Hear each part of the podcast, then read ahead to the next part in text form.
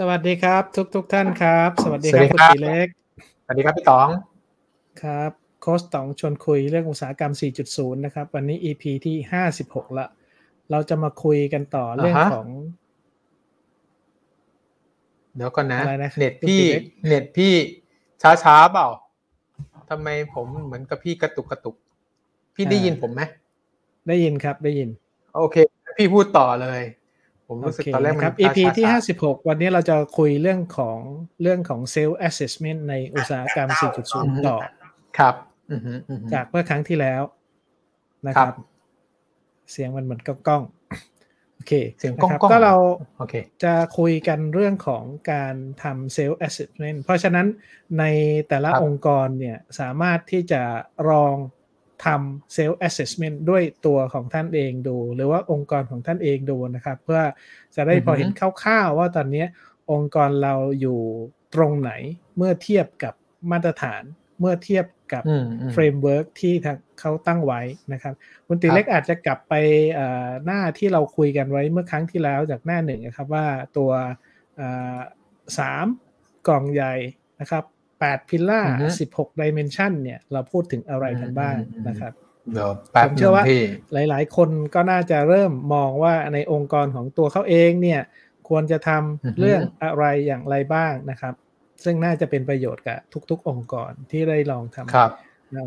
ไซ assessment ตัวนี้นะครับอือหือซึ่งถ้าเรามองดูเนี่ยแน่นอนว่าทุก องค์กรเนี่ยต้องมีกระบวนการทำงานในองค์กรของท่านอยู่แล้ว ซึ่งในกระบวนการทำงานเนี่ยถ้าเราดูเราก็จะเห็นว่าในส่วนของ operation ในส่วนของ supply chain นะครับ product ครับ life cycle เนี่ยของเราเนี่ยอยู่ที่ตรงไหนยังไงนะครับรวมถึงอ่าฝั่งของเทคโนโลยีว่าตอนเนี้ยหลาย ๆ คนก็จะพูดว่าอาของเราเนี่ยระบบมันอัตโนมัติขึ้นไหม connectivity ของเราเนี่ยมีความอ่าสมบูรณ์อยู่ไหมมากขึ้นครับหรือยัง ทุก ๆ ส่วนงานหรือยังอ่าฮะนะครับ แล้วก็ส่วนของครับผม intelligent เนี่ยก็คือมันฉลาดขนาดไหนนะครับว่าอ่ายังมีอือฮึคนทำงานอยู่ หรือว่าสามารถทำงานด้วยระบบตัวเขาเองนะครับ เป็น optimize ได้ครับแล้ว หรือว่าในอืมส่วนของ organization เนี่ยเตรียมการไปถึงไหน ไม่ว่าจะเป็นเรื่องของคนในองค์กร หรือว่า organization ในองค์กรนะครับ ถ้าคุณตีเล็กมองดูเนี่ยที่ผ่านมาเราจะเห็นว่าหลาย ๆ องค์กรจะเริ่มมองไปที่เรื่องของเทคโนโลยีเป็นหลักนะครับ แล้วก็อ่าเรื่องคนใช่ครับบ้าง ก็จะมีหลายๆเอ่อองค์กรเริ่มมองเรื่องของ digital literacy หรือความพร้อมขององค์กรนั้นคุณตีเล็กอือฮึคิดว่าปัจจุบันเนี่ยส่วนใหญ่คนระดับ Gen Z นะครับที่อายุ 20 กว่าๆเนี่ยเขาจะมีความพร้อมเรื่องของดิจิตอลเมื่อเทียบเคียงกับคนที่อายุสัก 40-50 เหมือนเราๆเนี่ยอ่าขนาดไหนครับ เอ่อมันก็มีสองด้านนะพี่แต่ส่วนใหญ่ก็พร้อมครับ อืม ยกเว้นส่วนน้อยอ่าฮะ ส่วนน้อยที่มันไม่พร้อมก็นอกเนื่องจากว่าหนึ่งก็คือ อาจจะความเหลื่อมล้ำทางสังคมทำให้เขาเข้าถึงเทคโนโลยีไม่ได้ กับอ่าเกิดมาก็คือท่ามกลางความวุ่นวายเนี่ยเขาก็ไม่ชอบ อันนั้นก็อีกเรื่องหนึ่งอันนั้นก็จะเป็นส่วนน้อยครับ ก็มีอยู่ แต่ส่วนใหญ่แล้วเนี่ยอ่าเกิดมาพร้อมเทคโนโลยีก็ใช้เป็นตั้งแต่เด็กๆอะฮะ ถ้าเรานึกถึงมือถือครับ ตอนเนี้ยที่บ้านที่ต่างจังหวัดเนี่ยยังมีอ่าใครใช้มือถือปุ่มกดอยู่สักกี่เปอร์เซ็นต์นะครับคุณตีเล็ก ไม่ถึงหนึ่งเปอร์เซ็นครับแต่มีนะแต่มีผมยอมรับว่ามีเออก็มีค่อนข้างน้อย อะโอเค อันนี้เราก็จะเห็นว่าถ้าเรามองแบบนี้ก็จะครบ มิติพอสมควรนะครับครับอ่าคุณตีเล็กเอ่อลองขยับสไลด์หน้าถัดไปให้ผมนิดหนึ่งสิว่า ถ้าเรามองแล้วเนี่ย เราจะเริ่มวันนี้เราคงต่อลองทำ self assessment กันเลยนะครับ เพราะฉะนั้นอือฮึในมุมมองของ Self Assessment เนี่ยเราโฟกัสไปที่เรื่องของอากระบวนการนะครับ เรื่องของเทคโนโลยี เรื่องของ Organization เสร็จแล้วปุ๊บเนี่ย เราจะลองทำ Assessment กันยังไงดีนะครับเอ่ออือฮึมีเมื่อกี้คุณตีเล็กให้ลิงก์ไว้ละ ลอง get start ลองเข้าไปดูในตัว Assessment เลยดีไหมครับ จะได้เห็นเลยว่าเราทำออกมาแล้วจะเป็นยังไงนะครับอ่าฮะสักครู่นะมันครับอยากตรวจสุขภาพท่เป็นผู้ตัวเอง ท่านผู้ชมทางบ้านถ้าสนใจว่าไอ้เจ้าตัวแบบประเมินตัวนี้เราเอามาที่ไหนดูลิงก์ที่อยู่ใต้จอได้นะครับ เดี๋ยวผมจะขออนุญาตแชร์ตัวใหม่ให้ก่อนเนาะอ่าฮะซึ่ง self assessment อย่างที่คุณตีเล็กเคยถามเมื่อครั้งที่ผ่านมาเนี่ย แล้วในองค์กรเราใครจะเป็นคนทำดีนะครับ ก็ลองเลือกมาซึ่งอย่างที่ผมเอ่อแนะนำไปอาจจะเป็นฝั่งของ IT นะครับ เป็นคนที่เป็นส่วนกลางประสานงานให้ หรือว่าจากฝั่งของวิศวกรรม หรือว่าฝั่งของฝ่ายผู้จัดการโรงงานเองท่านก็สามารถทำได้นะครับอืมครับผมอันนี้คือสิ่งที่สามารถทำได้ด้วยตัวท่านเองเราจะได้เห็นคร่าวๆว่าองค์กรของท่านเนี่ยอยู่ระดับไหน อันนี้คือการตรวจประเมินเบื้องต้นใช่ไหมครับ ใช่ใช่นะครับโอเคคุณตีเล็กไปที่เซลล์แอสเซสอยากให้พี่ต๋องหน้าแรกกันเอ่ออยากให้พี่ต๋องเอ่อเขาเรียกว่าอะไรนะ อธิบายส่วนตรงนี้ก่อนฮะเผื่อเผื่อคนเขาเข้ามาเขาจะได้ใช้เป็นเลยไม่ต้องมานั่งอ่านโอเคเอ่อคุณตีเล็กกลับไปที่ตรงหน้าแรกของ self assessment ก่อนได้ไหมอ่าเราจะได้เห็นว่า ใช่ใช่อืมผมไม่แน่ใจนะเราลองดูพี่อ้าวตามลิงก์ที่ผมส่งไปให้ครับ อันที่สองนี่ครับ เห็นไหมฮะ สไลด์ลงมาครับ สไลด์ลงมา สไลด์ลงมาอีกครับ อ่า get start เลยเห็นไหมครับ get start สีขาวๆคลิกไปเลย โอเค นะครับพอเราเข้ามาเนี่ยเราก็จะเห็นว่ามีตัว Siri Index นะครับที่เราจะเลือกได้ เพราะฉะนั้นถ้าเราเริ่มจากตัว process ในส่วนของ operation อ่าคุณตีเล็กลงมาที่ข้อหนึ่งเลยครับ โอเค ถ้าคุณตีเล็กเลือกศูนย์จะเกิดอะไรขึ้นนะครับ ข้อหนึ่งก็จะพูดถึง vertical integration ซึ่งจะเป็นการเชื่อมโยงข้อมูลจากเครื่องจักรลายการผลิต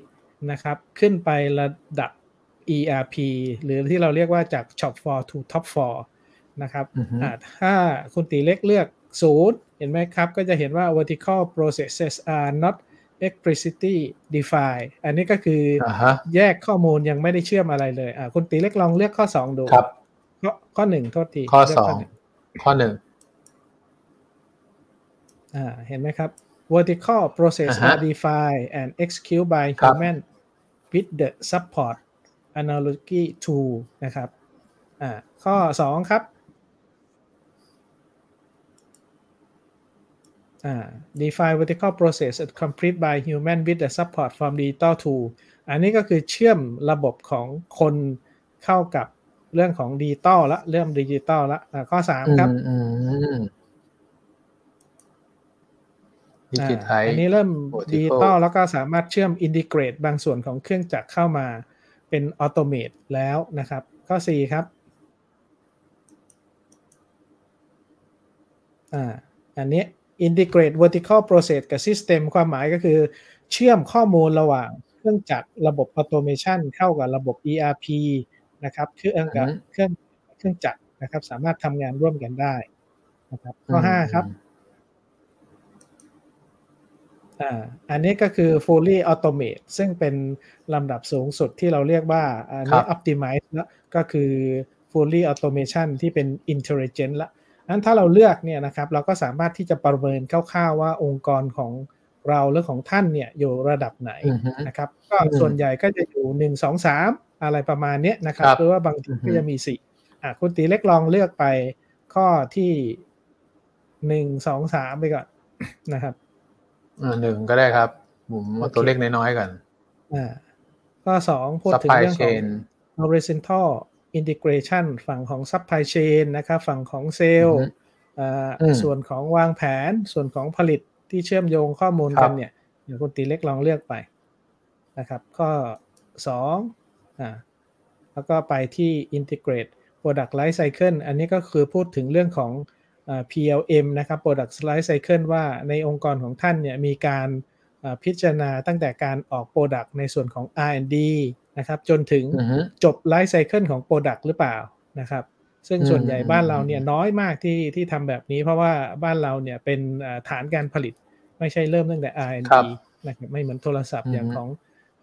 แอปเปิลของซัมซุงหรือว่าของ OPPO อะไรพวกนี้เขาก็จะมีส่วนใหญ่อยู่ในอุตสาหกรรมอิเล็กทรอนิกส์เขาจะทำเรื่องพวกนี้ค่อนข้างได้ดีนะครับคุณตีเล็กลองเลือกไปครับเรื่องหนึ่งมันเขียนว่า product life cycle process are defined and executed by human with the support analog tool แต่ถ้าผมเลือกข้อสองมันจะคืออะไรนะ ผมอยากรู้ define product life cycle with support อ๋อ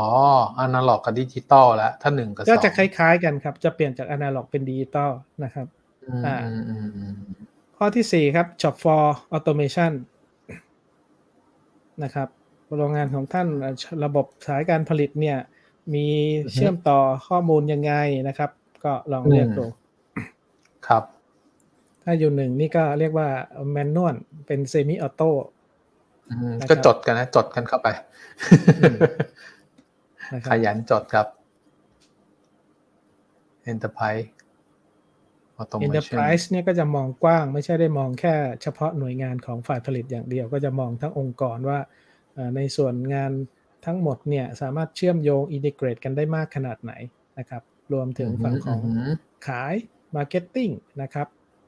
อืมจัดซื้อจัดจ้างระบบการผลิต HR อ่าอืมอืมอย่างส่วนใหญ่เป็นเรียกว่า analog อยู่ครับ อ่า ต่อไปอ่าฮะ Facility Automation อันนี้ก็รวมถึงเรื่องของอาระบบ Utility ต่างๆนะครับ ที่ support ครับการผลิตนะครับ ระบบ Air ระบบ Chiller Boiler เนี่ยสามารถเชื่อมโยงอ่าฮะข้อมูลเข้ามาหรือยัง ที่จะดูอ๋อเรื่องของพลังงานการประหยัดพลังงานได้หรือเปล่านะครับ ตอบได้ยังไม่อายครับยังครับ โอเคนะครับต่อไป Shop floor Connectivity นะครับอันนี้ก็คือครับในสายการผลิตเนี่ยเครื่องจักรเนี่ยคุยกันได้หรือยังที่เราเรียกว่า Machine to Machine นะครับมันอยู่ระหว่าง integrate หนึ่งกับมัสสาอมารถงนะพี่ทำงานด้วยกันมันไม่ได้มีหรือยังนะครับ มันไม่มีให้เลือกหนึ่งครึ่งนะอ่าอ่าเอาอ่าสองแล้วกันอะเอาเอาเอางี้ก่อนแล้วกันอะมันไม่มีให้เลือกหนึ่งครึ่งก็เอาสองก่อนนะอ่าโอเค Enterprise Connect Enterprise อันนี้ก็คือภาพ Connectivity กว้างเหมือนเดิม อันนี้ก็คือก็คือรวมถึงระบบอ่า ข้อมูลระหว่างสายการผลิต เรื่องของอ่า supply chain นะครับ เรื่องของเซลล์นะครับ ครับอ่าเอามา โอเค ต่อไปครับข้อเก้า facility facility อันนี้ก็เมื่อกี้พูดไปแล้วว่าในส่วนของอาคารสถานที่นะครับอ่าสามารถที่จะเป็น smart building อะไรหรือยังเนี่ย เราก็สามารถที่จะ เลือกไปได้นะครับครับ ชุดที่ intelligent ข้อสิบสิบเอ็ดสิบสองอะทำไมมันไม่เด้งอยู่อ่าก็ enterprise intelligent อันนี้สามารถทำงานได้เองหรือยังการตัดสินใจเหมือนกับที่เขาเรียกว่ามีแชทบอทมีอะไรหรือยังจนถึงอ๋อสามารถที่จะลูกค้าได้เงนะครับ ฉลาดนะครับอ๋อไม่ใช่ยังแชทบอทครับแบบยังนี้เบื้ยัองงต้นยังไม่ฉลาดครับ ยังไม่ฉลาดครับ talent leading อ่าถึงข้อไหนแล้วครับ leading ข้อสิบสามครับอ่าข้อ 13 workforce learning and Learning development ตอนเนี้ยมีการอ่า training นะครับ มีการพัฒนาครับคนเพิ่มทักษะ digital skill หรือเปล่านะครับ analytic อ่า skill มีอะไรมีประมาณเนี้ยมีหรือยังมีถ้ายังไม่มีก็ มีแล้ว มีแล้ว มีแล้ว มีแล้ว มีแล้ว เริ่มแล้ว leadership competency อันนี้ก็มีแล้ว โอเค ครับอ่า intra อ่ากับ inter นะครับ ตอนเนี้ยการสื่อสารภายในองค์กรสามารถเชื่อมต่อไปกับฝั่งของ partner ฝั่งของลูกค้าหรือยังนะครับยังสามารถ exchange data หรือยังยังยังยังโอเคข้อมูลยังนะหควรังบอยู่ครับอาองค์กรทำอ่ากลยุทธ์ในการ transform องค์กรหรือยังมีแผน อ่า long term มีเป้าหมายชัดเจนไหมในการที่จะทำ digital transformation หรือว่าอุตสาหกรรมอือฮึ4.0 มีไหมครับอืมมีแล้วมีแล้วมีแล้วอ่าโอถ้าเคเสร็จแล้วผมก็แล้วกหดลังจากคอนทำครบเฟิร์ม16 ข้อไปแล้วเนี่ยก็ confirm นะครับ confirm เลยนะครับ ปึ้ง โอเคอ่า confirm แล้วก็เลือกไปที่ your assessment matrix score ครับ ถ้ายังไม่เลือกผมขอดูข้างบนข้างล่างข้างบนผมอยากเห็นคุณคืออะไรตี เล็กเดี๋ยวข้างบนก่อนครับอย่าเพิ่งอย่าเพิ่งอ่าคุณตีเล็กขึ้นไปข้างบนก่อนครับ เลือกที่ อ่าอันนี้เลือกแล้วครับพี่ โอเค แล้วก็ลงมาข้างล่างครับ เทียบกับอุตสาหกรรมว่าอุตสาหกรรมที่ท่านอยู่เนี่ย อยู่ในอุตสาหกรรมอะไรนะครับ สมมติคุณตีเล็กอยู่ในอิเล็กทรอนิกส์ก็ได้ครับอือฮึโอเค อ่าลงมาข้างล่าง นั้นเราก็จะเห็นตอนนี้เราจะเห็นของเราเองเทียบกับอ่าอุตสาหกรรมที่ best in class นะครับ สีดำๆแล้วก็ระดับบอร์ด middle ก็คือเฉลี่ยหรือว่าที่ต่ำที่สุดนะคครัรับบเทียบกับอิเล็กทรอนิกส์ถ้าคุณตีเล็กอยากดูละเอียดหรือจะเอามาดูที่มานั่งคุยกันในองค์กรของท่านก็ลงมาข้างล่างครับ มันจะมีดาวน์โหลดอยู่ ดาวน์โหลด ก็คือโหลดหน้านี้มาใช่ไหมครับ อ่าใช่ครับ อ่ากดที่ข้างล่างดาวน์โหลด your result เลย มันก็คือหน้านี้แหละครับ ที่โหลดมา อ่าเนี่ยครับโอเคดาวน์โหลดได้มาไหม ได้ครับ อ่าโอเคเห็นไหมครับ อ่ากดดาวน์โหลดมาเลยครับโอเค เอของคุณติเล็กมันหายไป จริง ๆ มันจะมีบาร์ของ ตัวเองขึ้นนะครับ ที่เป็นอันแรกเป็นแท่งบาบา มันมองไม่เห็นนะครับ อาจจะมองไม่เห็นอะโอเค อันนี้คือกระบวนการที่เราได้ข้อมูลมาว่าของเราเนี่ยอยู่ในระดับไหนใน 16 มิติที่เราทำนะครับครับใน 16 มิติที่เราทำเนี่ยเราก็จะรู้ว่า operation ของเราเนี่ยสมมตินะครับ operation vertical integration เนี่ยของเราเมื่อกี้คุณตีเล็กเลือก2เนี่ย โดยเฉลี่ยในอุตสาหกรรมอิเล็กทรอนิกส์ก็อยู่ประมาณ1กว่าเกือบ2นะครับที่ดีที่สุดก็อยู่ประมาณ3นะครับนั้นเราก็พอจะรู้ว่าตอนนี้แกลบของเราอยู่ที่ตรงไหน ถ้าเราจะเริ่มทำเนี่ยแสดงว่าอ๋อคนส่วนใหญ่เขาอยู่ที่ตรงไหนกัน แล้วเราควรจะทำเรื่องอะไร แต่ไม่ใช่ว่าเขาอยู่สองเราเราอยากจะอยู่สองนะครับ เราจะอยู่สามสี่ห้าก็สามารถทำได้ อันนั้นคือรถแบบที่องค์กรที่จะเริ่มทำครับนะครับ โอเค อะพอเห็นคร่าวๆแบบนี้อ่าเดี๋ยวผมจะเรียกว่าสรุปให้คร่าวๆนิดนึงคุณติเล็กกลับไปที่สไลด์ได้เลยครับอืมในสไลด์เองเนี่ยเราก็จะรู้ว่าเราหลังจากเราทำประเมินเนี่ยเราอยู่ที่ตรงไหน ซึ่งสิ่งที่สำคัญนะครับ ก็คือในการทำแต่ละครั้งเนี่ยถ้าข้อไหนไม่มั่นใจเนี่ยเราก็ถามผู้เกี่ยวข้องในองค์กรของเราได้เลยว่า เอ๊ของเราเนี่ยควรจะอยู่ตรงไหน นะครับอาจจะหนึ่งหรือสองหรือสามอะไรก็ว่าไปใช่ไหมครับนั้นถ้าคุณตีเล็กดูที่เราดูเนี่ยนะครับ เราจะเห็นว่าอ่าอย่างสมมติหนึ่งนะครับหนึ่งของศูนย์ของเราเนี่ยก็ถ้าเรานึกถึงสมัยก่อนเนี่ยภาพก็จะสื่ออยู่ระดับหนึ่งอยู่แล้วก็คือเราจะเห็นว่าอันเนี้ยในอุตสาหกรรมหนึ่งสองสามสี่เนี่ยอันเนี้ยยังเป็นอุตสาหกรรมการเกษตรอยู่เลยนะครับ ก็นั่งปั่น ไหมกันอยู่เลยทำของใครของมัน ซึ่งก็ไม่เกี่ยวข้องกันนะครับ คนปั่นได้ก็ปั่นนะครับ ปั่นแล้วก็ส่งต่อไปให้คนทำผ้าไหมทำผ้าไหมแล้วก็ส่งไปขายต่อ อันนี้ก็คือไม่ได้เชื่อมโยงกันเลย คือแยกกันอิสระ อันนี้คือศูนย์นี่ก็คือพี่กำลังยกตัวอย่างให้ดูที่เมื่อกี้ที่ผมเลือกไอ้ศูนย์หนึ่งสองสามสี่ห้าก็คือตัวนี้ใช่ไหมครับ นี่คือตัวคำอธิบายมันด้วยภาพให้เขาเข้าใจง่ายๆว่าไอ้ศูนย์มันก็คืออยู่ในเลเวลนี้ ใช่ถูกต้องไหมครับพี่ใช่ครับใช่นะครับอ่าอันนี้คือ level ศูนย์นะครับ เพราะฉะนั้นถ้าท่าน define ในส่วนของ vertical integration เนี่ย ถ้าศูนย์ก็จินตนาการประมาณนี้แหละครับ ว่าแต่ละส่วนงานเนี่ยแยกกันอิสระเลย ไม่ได้ขึ้นตรงต่อกัน แล้วก็ไม่ได้มีความเกี่ยวข้องกันเลยนะครับอ่าคุณติเล็กไปหนึ่งครับเริ่มเป็นรูปเป็นร่างโรงงานมาหน่อย อ่า ถ้าเรามองเราจะเห็นว่าคล้ายๆกับอุตสาหกรรม 2.0 นะครับ อุตสาหกรรม 2.0 ถ้าสมัยก่อนเราก็จะนึกถึงรถ Ford ที่เขาจะมีลาย Assembly Ford Ford T100 นะครับ ในภาพก็คล้ายๆกันว่าอันนี้เริ่มที่จะเรียกว่า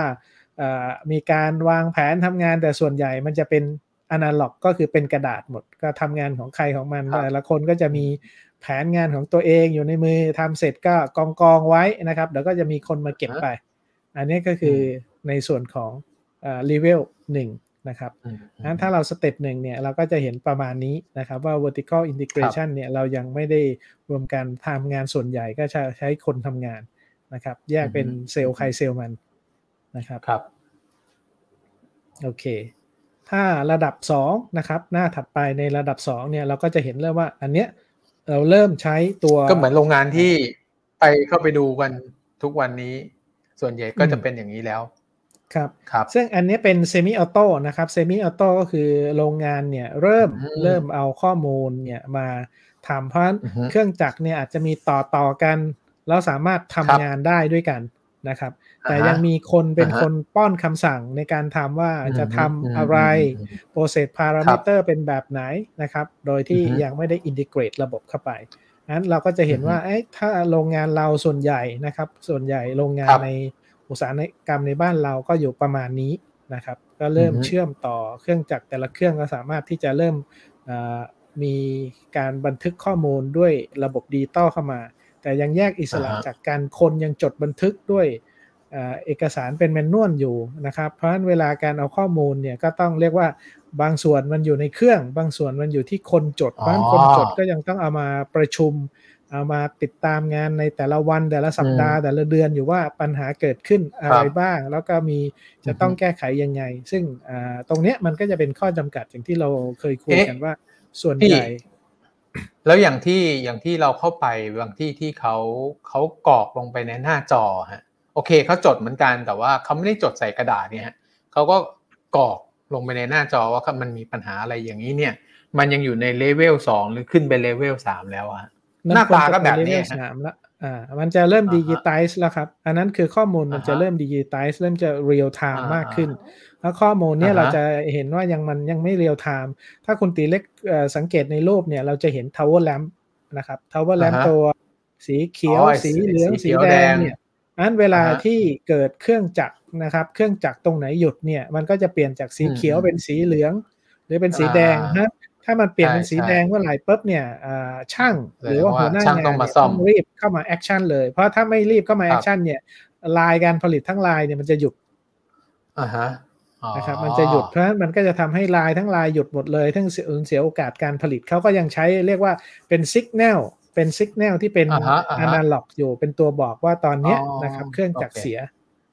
ผมผมเข้าใจแล้วพี่คล้ายๆธงอ่าฮะอ่าพอผมเข้าใจแล้วว่าตอนที่พี่พาผมก็ไปดูโรงงานอื่นๆผมก็เห็นใน Tower Lamp นี่แหละ แต่ว่าเขาไม่ได้ใช้แล้ว เพราะว่าเขากรอกลงบนหน้าจอมเลย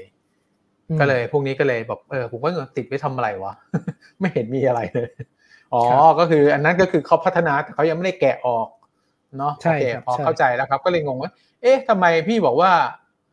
ดิจิตอลก็ยังใช้มือจดอยู่ เอ๊ะแล้วทำไมที่เราไปเนี่ยเขาเขาอยู่ในระดับนี้หรือเปล่าเขาจดลงไปในหน้าจอหมดแล้ว โอเค ก็คือเท่ากับว่ามันแตกต่างกันนิดหน่อยแล้วก็จะข้ามข้ามก็เรียกว่าข้ามสเตจไปได้เลยใช่ไหมครับครับ อีกนิดเดียวอ๋อโอเค เข้าใจแล้วครับ โอเคอ่าถ้าเรามี step ถัดไปนะครับ ระบบ integrate เราก็จะเห็นว่า ข้อมูลที่เราใช้เนี่ย ตอนนี้จะเริ่มเรียกว่ามีสาย LAN network นะครับ สาย LAN network เนี่ยจากในสายการผลิตเชื่อมต่อไปจนถึงห้องเซิร์ฟเวอร์เชื่อมต่อระบบไปจนถึงระบบ Data Center ซึ่งเก็บข้อมูลไว้ ซึ่งอย่างที่บอกครับว่าตอนนี้เขาจะเริ่มลดงานที่เป็นงานกระดาษหรือจดบันทึกลงบนกระดาษไว้เนี่ย เพราะฉะนั้นข้อมูลมันจะถูกเก็บลงจากเครื่องจักรในเครื่องจักรเนี่ยมันจะมีระบบ PLC นะครับระบบข้อมูลต่างๆ ที่มันเก็บหลอกไว้เนี่ยโดยที่ลดให้คนทำงานน้อยที่สุดเป็นการเชื่อมระหว่างระบบ Operation Technology หรือว่าโปรแกรมต่างๆ เข้ากับระบบ IT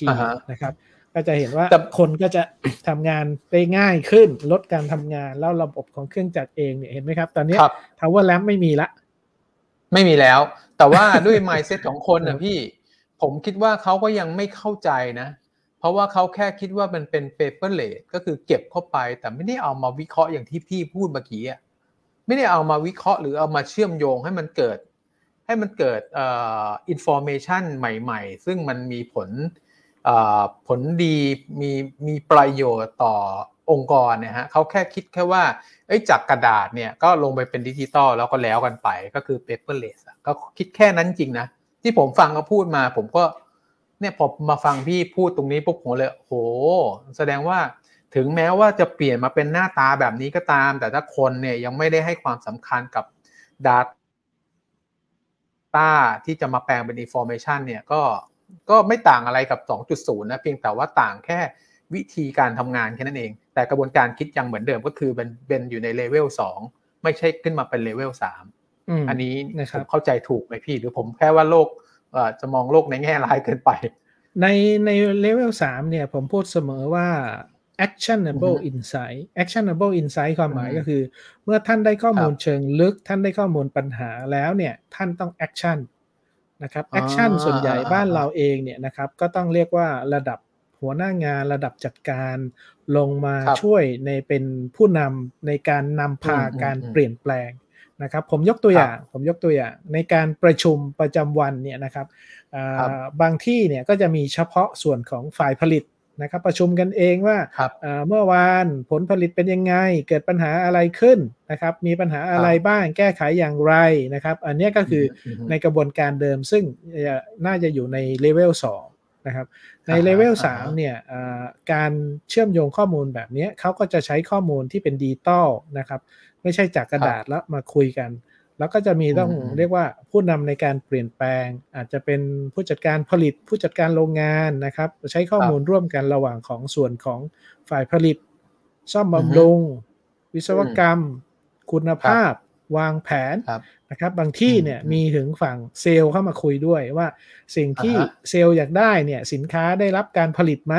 ผลิตได้ตามแผนไหมนะครับผลิตได้ดีกว่าแผนหรือเปล่า อันนี้คือการ integrate ซึ่งข้อดีก็คือถ้าองค์กรอยู่ในเลเวลนี้แล้ว นอกเหนือจากการได้ระบบที่ดีเนี่ยผู้บริหารหรือผู้นำเนี่ยจะต้องเข้ามานะครับอย่างที่ผมเคยเล่าให้คุณตีเล็กฟังว่า ถ้าสมมติว่ามีระดับ ผู้จัดการโรงงานแชทมาว่าโอ้โห วันนี้รันดีมากเลยนะครับต้องปรบมือให้เลยอย่างเงี้ยคนทำงานที่อยู่ข้างล่างนี่ก็จะรู้สึกโอ้รู้สึกดีใจมากคลองเลยนะครับแต่ถ้าเขาคีย์ข้อมูลอะไรไปแล้วว่าเครื่องเสียนะครับ วัตถุดิบขาดลดไม่พออะไรประมาณนี้แล้ว no action ไม่มีใครสนใจเลยนี่ เขาก็จะไม่ใช้ละไอ้ระบบเนี้ยทีนี้ตรงนี้เนี่ยสิ่งที่สำคัญก็คือการเชื่อมโยงข้อมูลนะครับการเชื่อมโยงข้อมูลตรงนี้มันก็จะได้ Data เข้ามาอัน Data ข้อดีก็คือถ้าสมมุติว่าเมื่อเทียบกับเลเวล2ที่เขายังเป็น manual อยู่เนี่ยนะครับเราอยากรู้ว่าข้อมูลเมื่อ 6 เดือนที่ผ่านมาเป็นอย่างไรเนี่ยเราก็ต้องไปเดินหา logbook หรือไปในห้องที่เก็บเอกสารว่า logbook เราเขียนอะไรไว้นะครับถ้าโชคดีที่เขียนไว้แล้วมันมีข้อมูลก็โชคดีไป แต่พอเป็นเลเวล3เนี่ยนะครับมันข้อมูลเนี่ยมันอยู่ใน Data Center ซึ่งมันสามารถใช้เวลาในการเข้าถึงข้อมูลในหลักนาทีเองอ่าฮะโดยเฉพาะที่เมื่อกี้พี่พูดเบื้องต้นเมื่อกี้นี้ฮะว่าโชคดีว่าเรามีข้อมูลจดไว้ไม่ใช่ฮะต้องบอกว่าโชคดีถ้าหาเจอครับ ก็แต่ละองค์กรอาจจะไม่เหมือนกันนะครับ ก็อย่างที่บอกว่าถ้าเขามีระบบมาตรฐานนะครับ ISO ที่ดีเนี่ยเอกสารมันต้องหาเจอครับ มันต้องหาเจอแต่มันอาจจะต้องใช้เวลานิดนึงนะครับ เพราะฉะนั้นในบางอุตสาหกรรมที่เขาเรียกว่าทำ tag and trace นะครับ การตรวจสอบข้อมูลย้อนกลับดีๆ เนี่ยเขาอยู่ในเลเวลสามเนี่ยเขาสามารถเข้าถึงข้อมูลในหลักนาที เพราะฉะนั้นการแก้ปัญหาการตัดสินใจมันก็จะดีขึ้นด้วยก็จะเร็วกว่า ใช่ครับเข้าใจเลยพี่เห็นภาพเลยครับก็ดีคือเทคโนโลยีมันราคามันถูกลงการเข้าถึง Data แบบนี้มันทำได้ง่ายมากนะครับ ในปัจจุบันโอเค ในเลเวลถัดไปครับเห็นไหมครับ ตอนนี้เราจะนึกถึงว่าโอเคอันนี้มันจะเริ่มอัตโนมัติมากขึ้นนะครับสายการผลิตเนี่ยมันก็จะทำงานของมันเห็นไหมครับ ตอนนี้เราจะเห็นว่า คนไม่ค่อยมีแต่จริง ๆ ก็ยังมีคนนะครับ แต่ว่าสายการผลิตมันจะไหลไปเรื่อยๆของมันนะครับ ไปถึงแต่ละ station เนี่ยมันก็จะมี robot หรือว่ามีคนที่สามารถทำงานด้วยนะครับ ซึ่งอันนี้ทุกอย่างมันก็จะถูกวางแผนแผนก็จะถูกส่งไปที่ใน station นั้นๆ ว่าต้องมีการทำงานอะไรบ้างนะครับ robot จะทำอะไรคนจะทำอะไรวัตถุดิบต่างๆ ในแต่ละstation ต้องพร้อม อันนี้คือ automate นะครับซึ่งในอุตสาหกรรมบางอุตสาหกรรมส่วนใหญ่เนี่ยเขาเรียกว่าเป็น fully automate เกือบหมดแล้ว อย่างที่ในรูปเนี่ยเราจะเห็นว่าอุตสาหกรรมรถยนต์นะครับรถยนต์เกือบทุกค่ายนะครับ ตอนนี้ก็จะมาถึงเลเวลแล้วเพราะว่าถ้าท่านเลเวลนี้กันเลเวลเกิดอะไรขึ้นกับ ท่านก็จะถูกเรียกว่า disrupt ตัวเองนะครับ ใช่นั้นพี่ครับแล้วโรงงานในระดับนี้บ้านเราเนี่ย มีเยอะไหมคิดเป็นเปอร์เซ็นต์มีสักประมาณห้าเปอร์เซ็นไม่ถึงสิบเปอร์เซ็นต์ ไม่ถึงสิบเปอร์เซ็นต์โอ้โหแสดงว่ามันจะต้องพัฒนาเยอะในวัยวัยนี้ก็ก็มีข่าวมีข่าวดีขึ้นเรื่อยๆนะครับคุณติเล็กเพราะว่าโรงงานใหม่ๆ ที่เข้ามาลงทุนเนี่ยเขาก็ทำเป็นเรียกว่า Smart Factory หรือว่าอุตสาหกรรม 4.0 Fully Automation เลยนะครับเพราะว่าเขาก็ทราบว่าในอนาคตเนี่ยคนมันจะหายากขึ้นเรื่อยๆนะครับ แล้วอย่างที่บอกว่าเราต้อง work from home เกิดสภาวะที่โรคระบาดที่มันเรียกว่าควบคุมไม่ได้เนี่ย คนไม่มาทำงานก็ต้องทำให้สายการผลิตหยุดด้วย เพราะฉะนั้นเขาก็พยายามที่จะทำให้มันมออโตเมตมากที่สุดเท่าที่จะทำได้ครับผมนะครับ คือลงทุนสูงในช่วงอืมเริ่มต้นแล้วหลังจากนั้นเนี่ยอือฮึก็จะททำงานได้เรียกว่า automate ระบบอัตโนมัติมากขึ้น ใช่ ก็คือเหมือนกับว่าถ้ามันมีโรคจะกี่ระบาดก็ไม่รู้แหละเขาก็จะไม่มีผลกระทบจากพวกนี้เข้ามา เพราะว่า เขาไม่ได้ใช้เอ่อแรงงานคนเป็นหลักนะครับครับใช่ไหมอ่าโอเคซึ่งเข้าใจเลซึ่งครับอย่างที่บอกว่าเราเคยคุยเรื่องของ digital twin กัน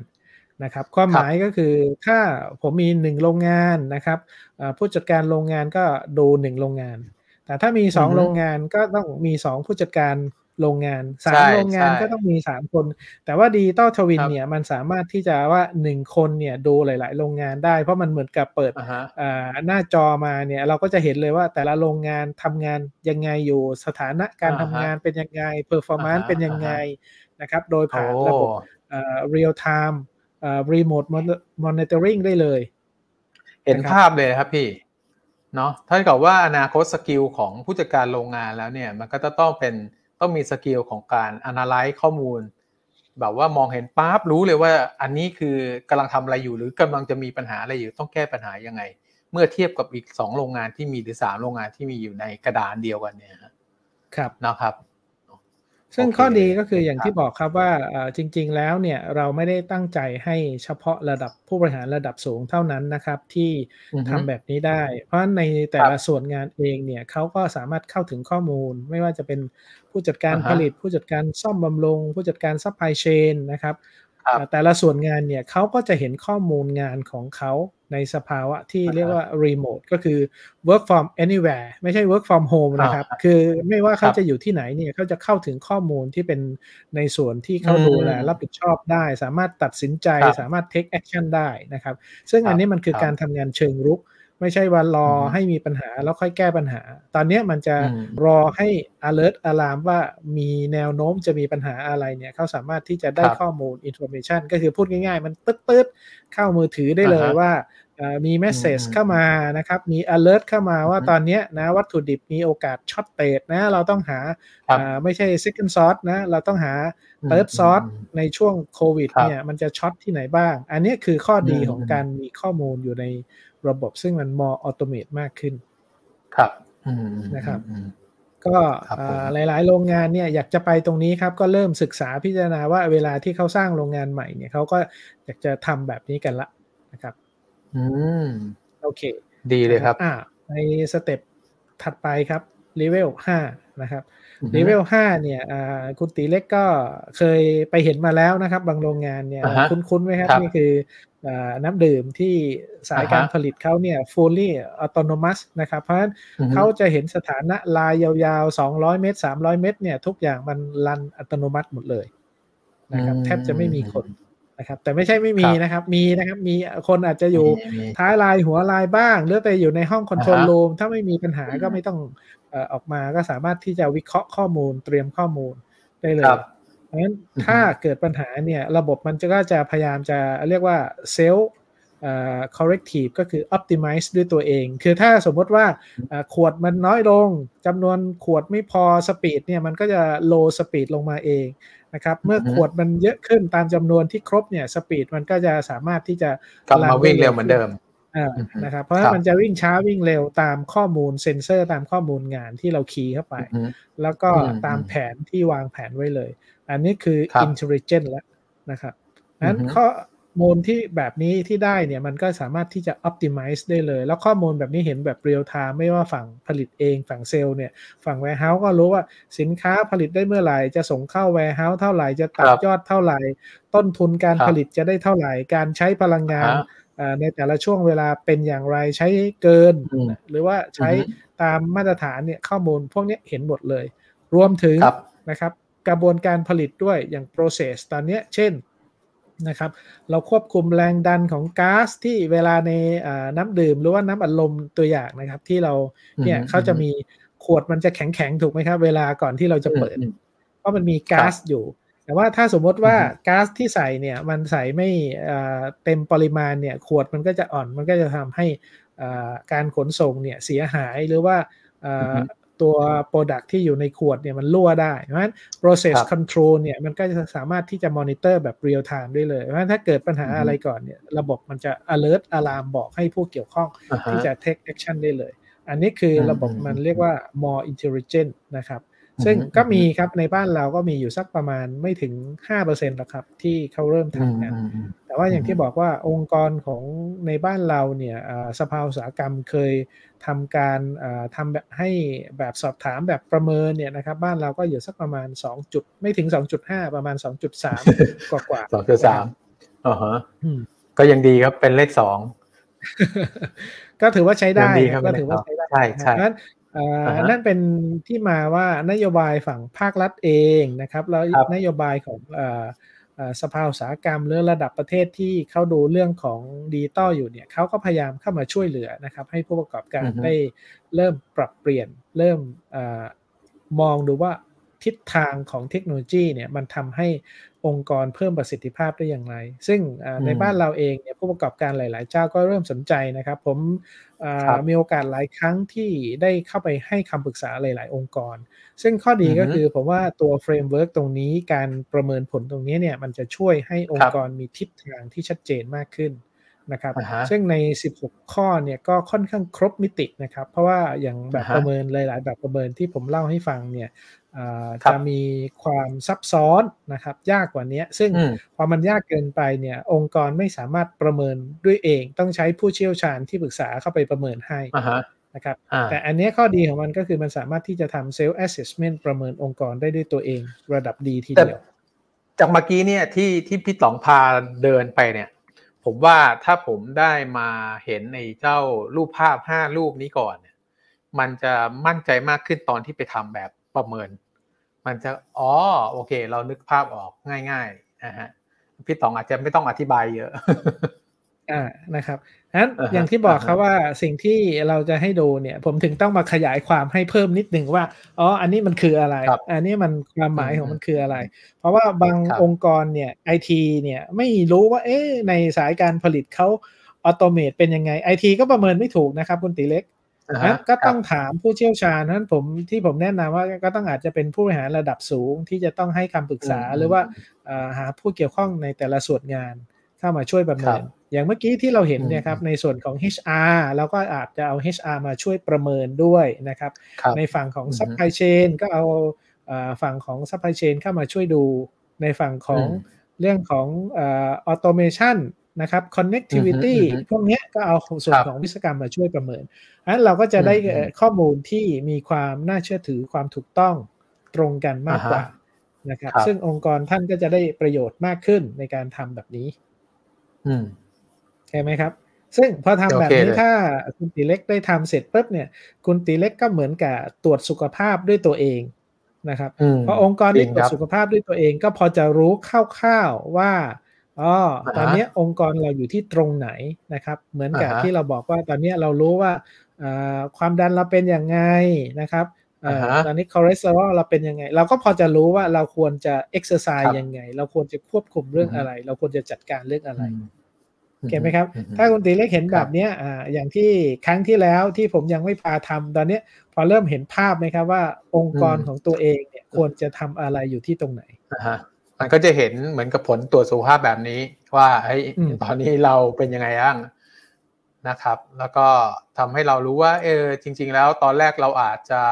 ไปคิดว่าถ้ายังดูในภาพเนี่ยฮะก่อนหน้านี้ถ้าเราไม่ได้มาพล็อตเป็นกราฟอย่างนี้หรือไม่ได้ทำแบบเออเขาเรียกว่าอะไรฮะ framework อันเนี้ย ผมก็อาจจะคิดว่าเฮ้ยเรื่องโอเปอเรชันเนี่ยเราควรที่จะต้องทำก่อน แต่พอเอาจริง ๆ แล้วกลายเป็นเรื่อง connectivity ในส่วนของ enterprise connectivity หรือในส่วนเดียวกันนะ top for connectivity เนี่ยเป็นอะไรที่ควรที่จะต้องทำก่อนนะฮะมันจะได้เกาไว้ถูกที่คัน แล้วก็เหมือนก็จะกลายเป็น quick win quick reward ให้กับคนทำงานด้วย เพราะจิ้มลงไปปุ๊บเนี่ยแก้ปัญหาปุ๊บเห็นผลทันทีเลย เพราะว่ามันอ่อนมากเลยนะฮะแต่ถ้าตอนแรกถ้าไม่ได้ทำตาม framework เนี่ยผมก็จะไปทำเรื่องอะไรเนี่ย vertical integration แทน ซึ่งจริงๆแล้วมันได้ตั้งหนึ่งแล้ว แต่ว่าไอตัว shop floor เนี่ยมันยังไม่ถึง 0.3 เลยแค่ 0.29 เอง ตรงเนี้ยมันก็ทำให้เราสามารถที่จะ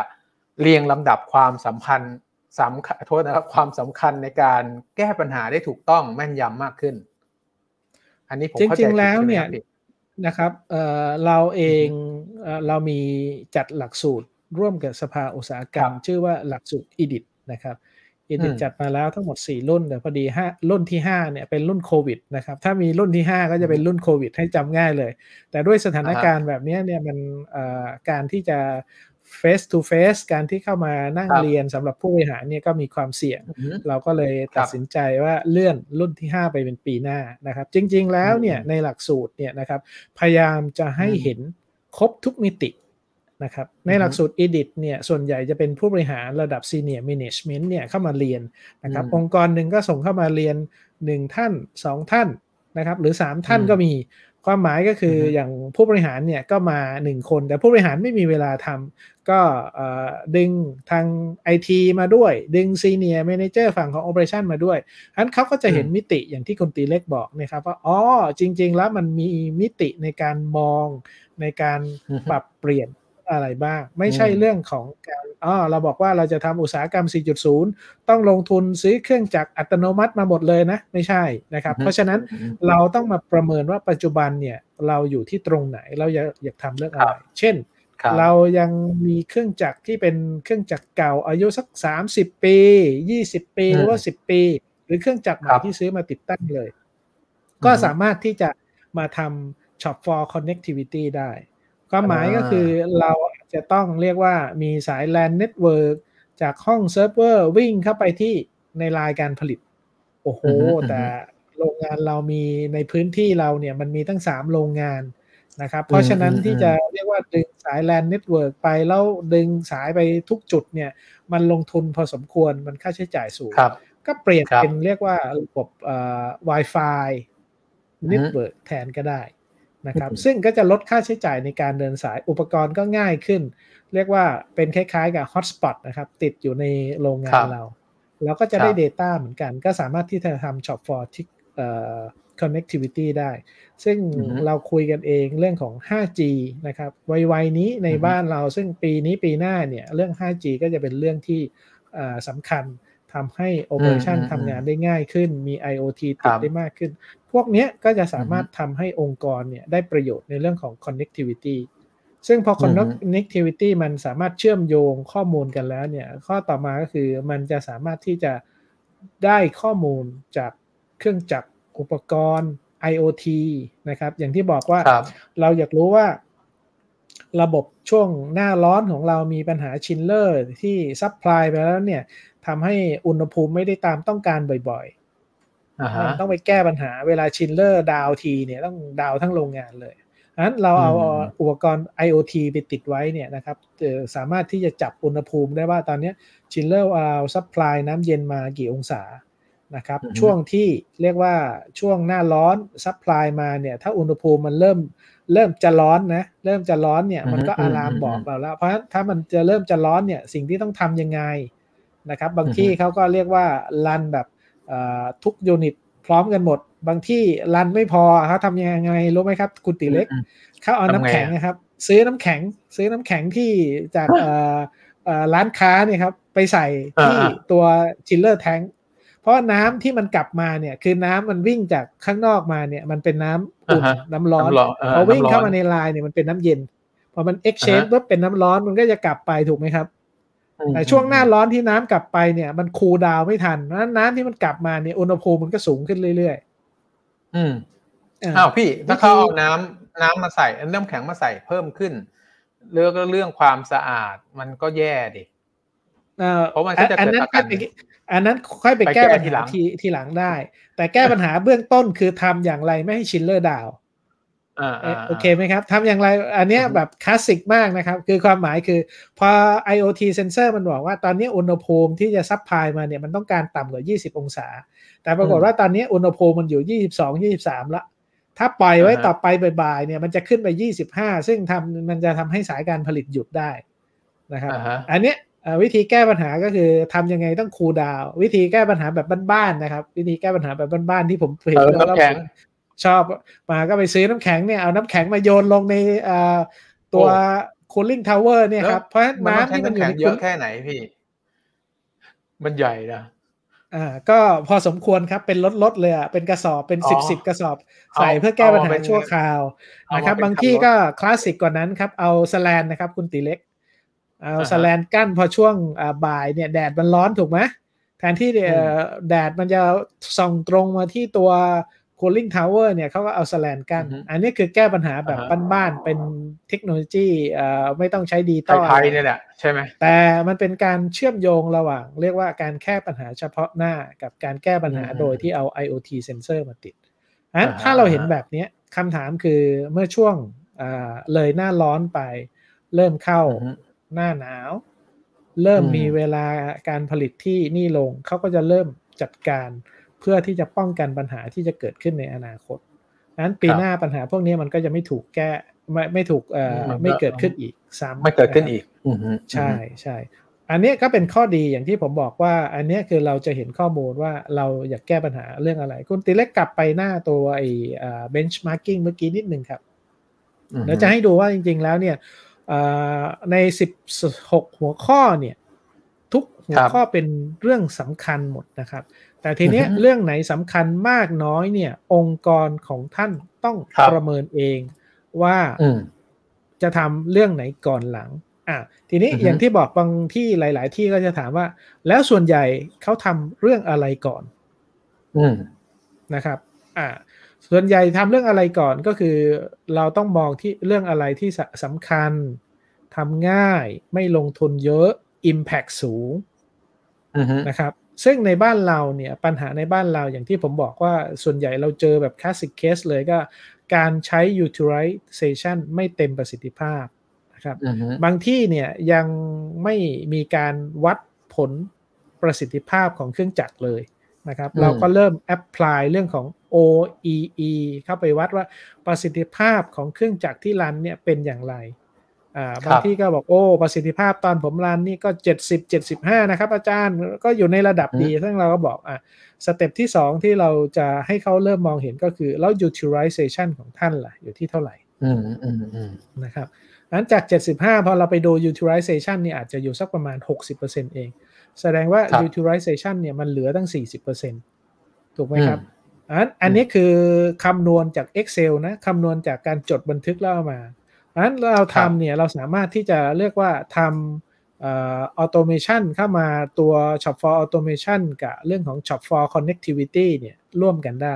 นั้นเราสามารถที่จะเอาระบบเรียกว่า Wi-Fi 4G เอา IoT ไปติดที่เครื่องจักรที่เคยเล่าให้คุณตีเล็กฟังเนี่ยนะครับ หรือว่าเข้าไปทำให้หลาย ๆ ที่ดูเนี่ยเขาก็จะเห็นเลยว่าข้อมูลเหล่านี้ครับ สามารถที่จะเชื่อมโยงข้อมูล เราเห็น real performance ขององค์กรได้ นั้นบางองค์กรเนี่ยมีเครื่องจักรแบบเนี้ยเป็นห้าสิบเครื่องจักรร้อยเครื่องจักรนั้นข้อมูลมันเรียกว่าดูข้อมูลยังไงก็ดูไม่หมดครับแมนนวลแล้วฝั่งที่ปวดหัวมากอีกส่วนหนึ่งก็คือฝ่ายวางแผน เพราะวางแผนวางแผนไปแล้วเนี่ย มันก็ไม่เคยเป็นไปตามแผนแพลนมันก็เขาก็จะเลยแซวกันว่า planning planning เพราะมันแพลนอย่างเดียว แล้วก็นิ่งไปเลยมาอีกทีก็จะบอกว่ามันมันทำไม่ได้ตามแผนนะครับงั้นเมื่อข้อมูลตรงนี้มันเริ่มมีข้อมูลที่เรียกว่า real time เห็น performance แล้วก็สามารถปรับปรุง utilization ของเครื่องจักรสูงขึ้นไปได้เนี่ยทำให้ productivity ทำให้ efficiency ของเขาสูงขึ้นนะครับพอตรงนี้สูงขึ้นเสร็จปุ๊บเนี่ยมันก็จะทำให้เรียกว่า performance สูงขึ้น ค่าใช้จ่าย ต้นทุนการผลิตก็ต่ำลง เพราะฉะนั้นส่วนใหญ่นะครับ ส่วนใหญ่เขาก็จะเริ่มทำเรื่องของข้อหนึ่งนะครับ vertical integration ข้อสี่ shop for automation นะครับ ข้อเจ็ด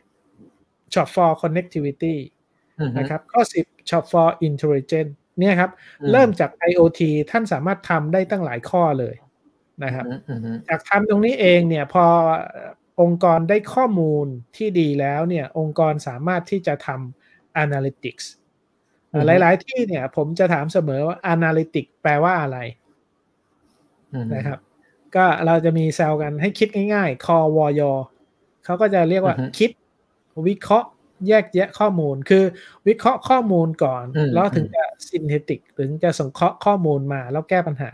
นั้นสิ่งที่จะได้เนี่ย มันก็จะได้ส่วนของเทคโนโลยีที่มาช่วยให้สายการผลิตทำงานดีขึ้น ช่วยให้ คนคุยกันมากขึ้นเป็นภาษาเดียวกันที่เราเรียกว่า single source of truth ครับเห็นไหมครับ อันเนี้ยจะลงทุนน้อยหน่อยเพราะฉะนั้นอย่างที่ตอบข้อมูลตรงนี้เองเนี่ย ส่วนใหญ่องค์กรก็จะเริ่มทำลดแมปนะครับ แต่พอลดแมพพอเริ่มเอาทุกเรื่องมาอ้าว ทุกหน่วยงานไปคิดมาว่าจะทำเรื่องอะไรจากหลังจากเราทำ assessment แล้ว ทุกหน่วยงานก็จะส่งโครงการเข้ามาพร้อมงบประมาณ ซึ่งมันก็จะเริ่มเป็นหลักล้าน หลักหลายสิบล้าน จนหลักหลักเกือบร้อยล้านมา ท่านก็ต้องเลือกแล้วครับ ว่าท่านจะต้องทำเรื่องอะไรดีต่อครับนะครับ อันนี้คือรถแมพที่องค์กรจะทซึ่งมันก็จะกลับมาเรื่องของ digital transformationเดี๋ยวเพิ่งไปพี่ เดี๋ยวผมขอสรุปก่อน ก็จะมีถ้าจะใช้ IoT เข้ามาทำตาม framework อันนี้เนี่ย ก็คือข้อหนึ่งข้อสี่ข้อเจ็ดข้อสิบ ที่สามารถเอา IoT เข้ามา แล้วก็องค์กรสามารถทำได้เลย ถูกต้องไหมครับ ใช่ครับก่อนที่เราจะข้ามไปนู่นเนาะโอเคจะได้ อันนี้ก็คือย้ำให้กับท่านผู้ชมที่มาดูย้อนหลังจะได้เขาจะได้ได้มีการ recap ไป จะได้สะดวกในการจำครับ โอเคครับ ต่อครับพี่โอเคนะครับ แล้วไปสไลด์หน้าถัดไปนิดนึงนะครับ สิ่งที่เราทำเนี่ยมันก็จะตอบโจทย์เรื่องของแล้วทำเพื่ออะไรล่ะ นะครับทำเพื่ออะไร ก็คือ step ในการทำเมื่อกี้เราคุยไปแล้วนะครับ ว่าพอหลังจากเราได้ roadmap เนี่ย เราก็จะต้องมีการ implement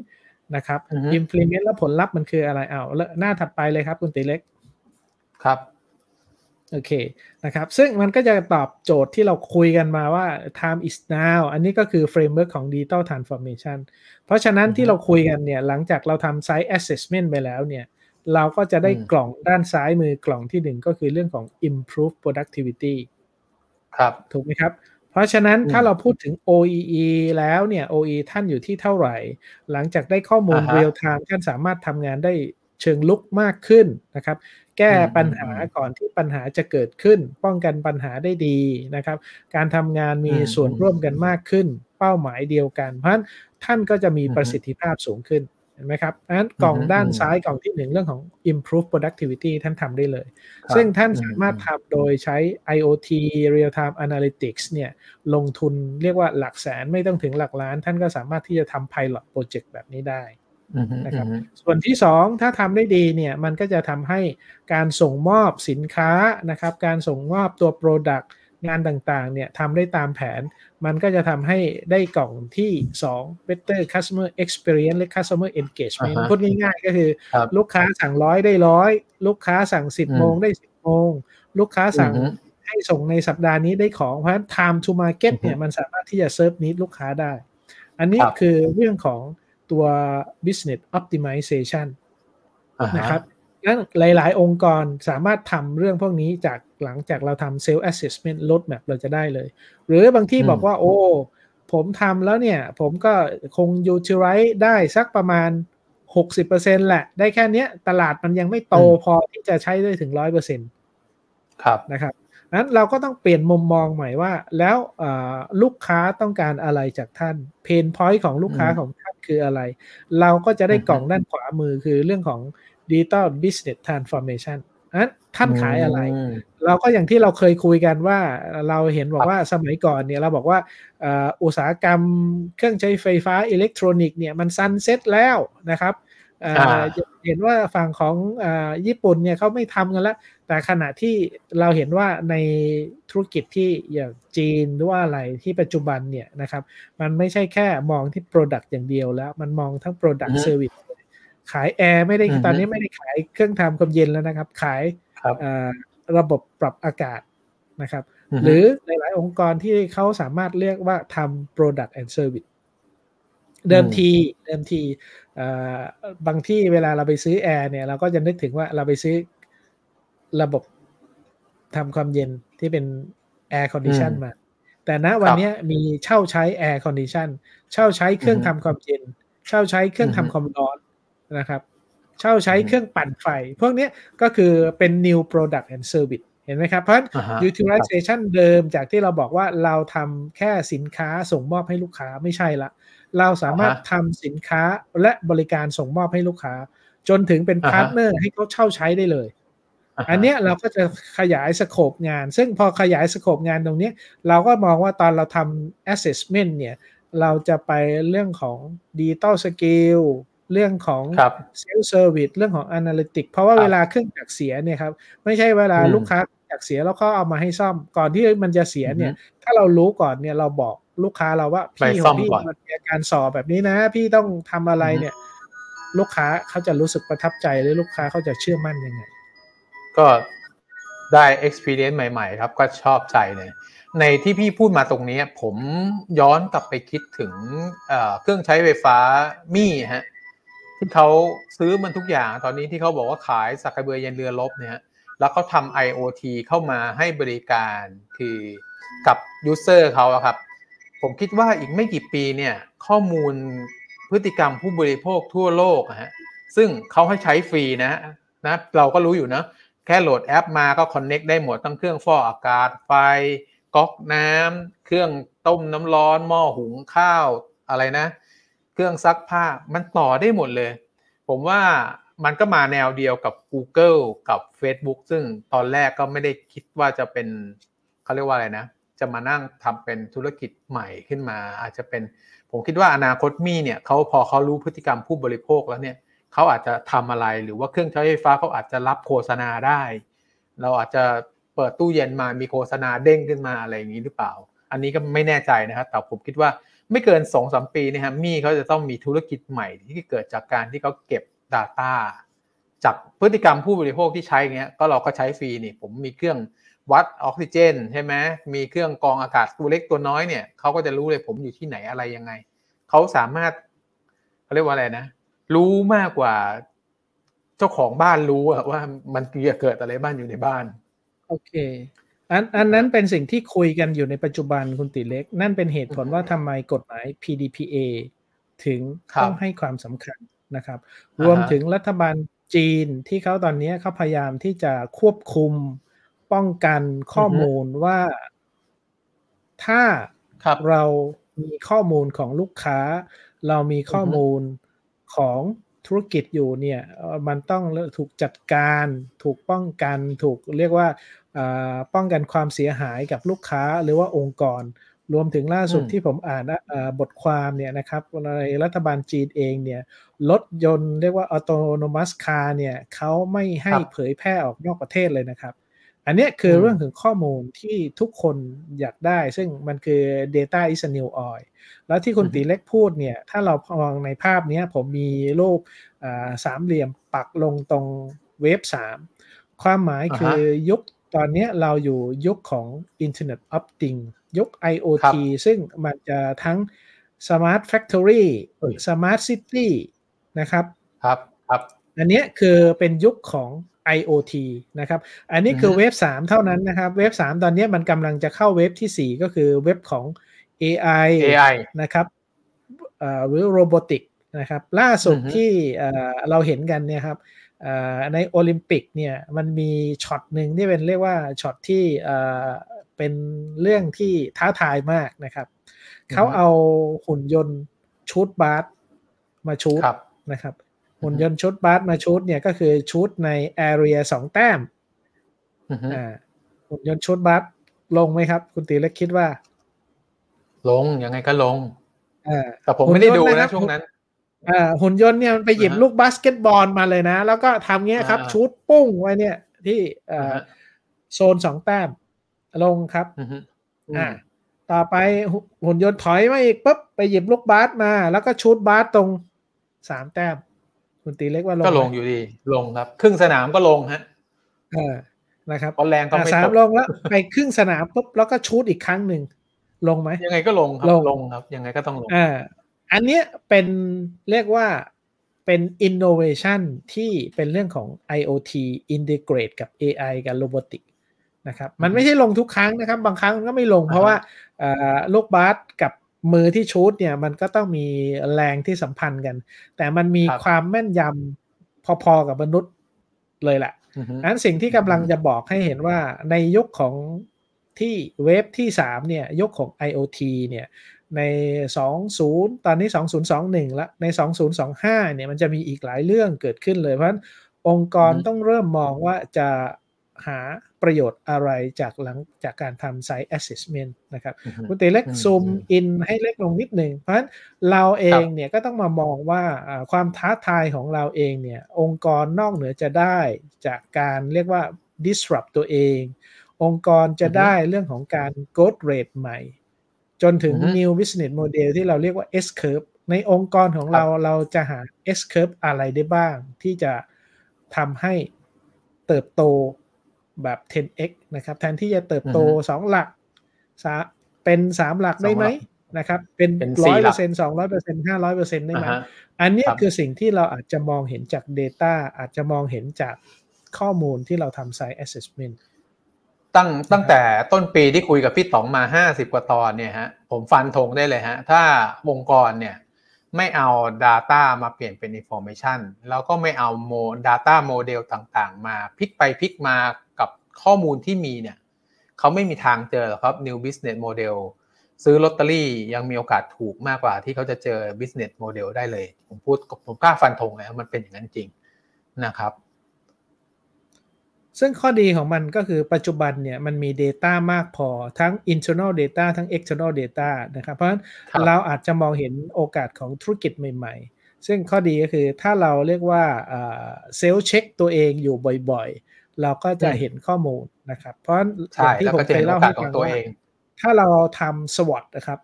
นะมองอ่าฮะหาโอกาส มองหาจุดอ่อน มองหาอุปสรรค หรือว่ามองอือฮึหา จุดแข็งของเรา